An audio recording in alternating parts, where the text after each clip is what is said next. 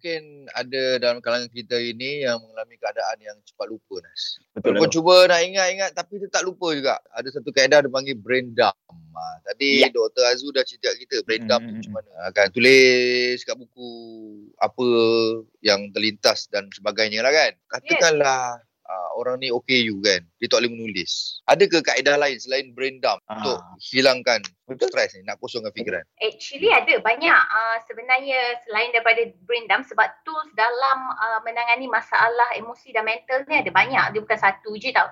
Tapi yang orang kata paling berkesan adalah bila kita keluarkan melalui penulisan. Tapi untuk orang-orang KU, so basically perkara yang kita boleh buat, yang kita boleh suggest yang pertama sekali sebenarnya yang memang ramai sangat orang cakap dekat luar sana. Kita selalu cakap tapi kita tak buat. Senaman aerobik merupakan Okey. satu kaedah substitute kepada brainstorm yang sangat-sangat uh, berkesan kepada individu yang tak suka menulis, tak suka macam uh, ambil buku ke pen ke pen masa kan. Jadi apa yang diorang boleh buat, uh, diorang boleh melakukan senaman uh, ataupun aerobic exercise ni lah. So basically kenapa aerobic exercise ni sesuai sebab Uh, bila kita buat any kind of senaman yang uh, melibatkan minda dengan badan kita, basically dia akan stimulate otak kita untuk Hmm. menjadi lebih tenang. Dekat situ uh, dia akan reduce adrenaline dengan cortisol. Cortisol ni kita tahu dia penyebab stres dan menyebabkan otak kita bercelaru kan.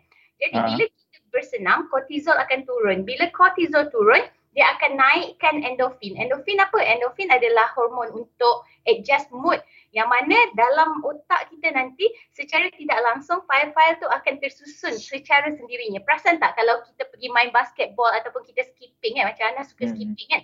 Lepas Tak boleh lah sekarang. dia akan ada satu rasa macam tenang, lega ataupun macam uh, aku dah tak kusut Betul. dah tadi. Apa aku nak buat lah, tak apa. Sebab otak kita dah susun perkara tersebut semasa berlakunya exercise ataupun senaman tersebut. Itu yang pertama. Jadi Hmm. untuk orang-orang macam okay you tak boleh menulis, tak boleh membaca, mungkin apa dia orang boleh buat? Dia orang boleh uh, turut serta dalam senaman ni. Yang pertama. Yang kedua spiritual meditation lah ataupun Hmm. apa yang kita panggil sebagai uh, luahan perasaan terhadap Tuhan ataupun Tuhan, Allah. yes. Yang ini Ah, kita kena guna konsep menangis. Ah, Kena menangis. Ah, so Yes, yes, yes. Betul. orang tanya kenapa kena menangis kan? Sebab bila kita menangis, menangis ni ada tiga jenis air mata yang akan keluar. Salah satu adalah air mata emosi tau.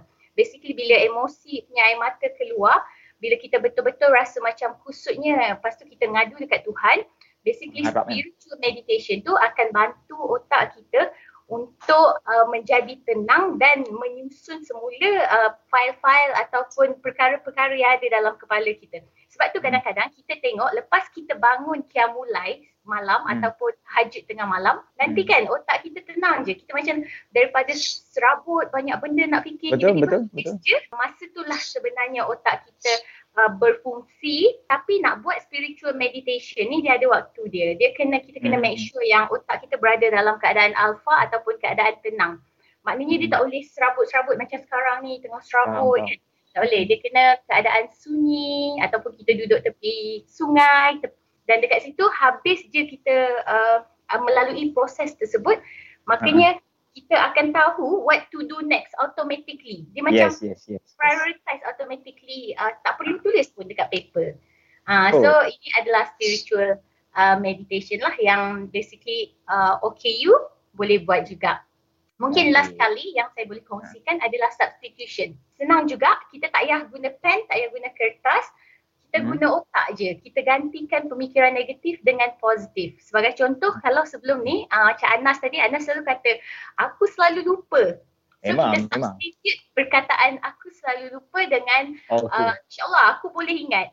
Dia positifkan perkataan tersebut. Jadi otak kita akan cuba untuk adjust kepada apa yang kita cakap. So uh, teknik ni kita panggil substitution lah. Hilang stres pula tiba-tiba bagi dia. Alhamdulillah. Semoga bermanfaat. Dikongsi. InsyaAllah eh.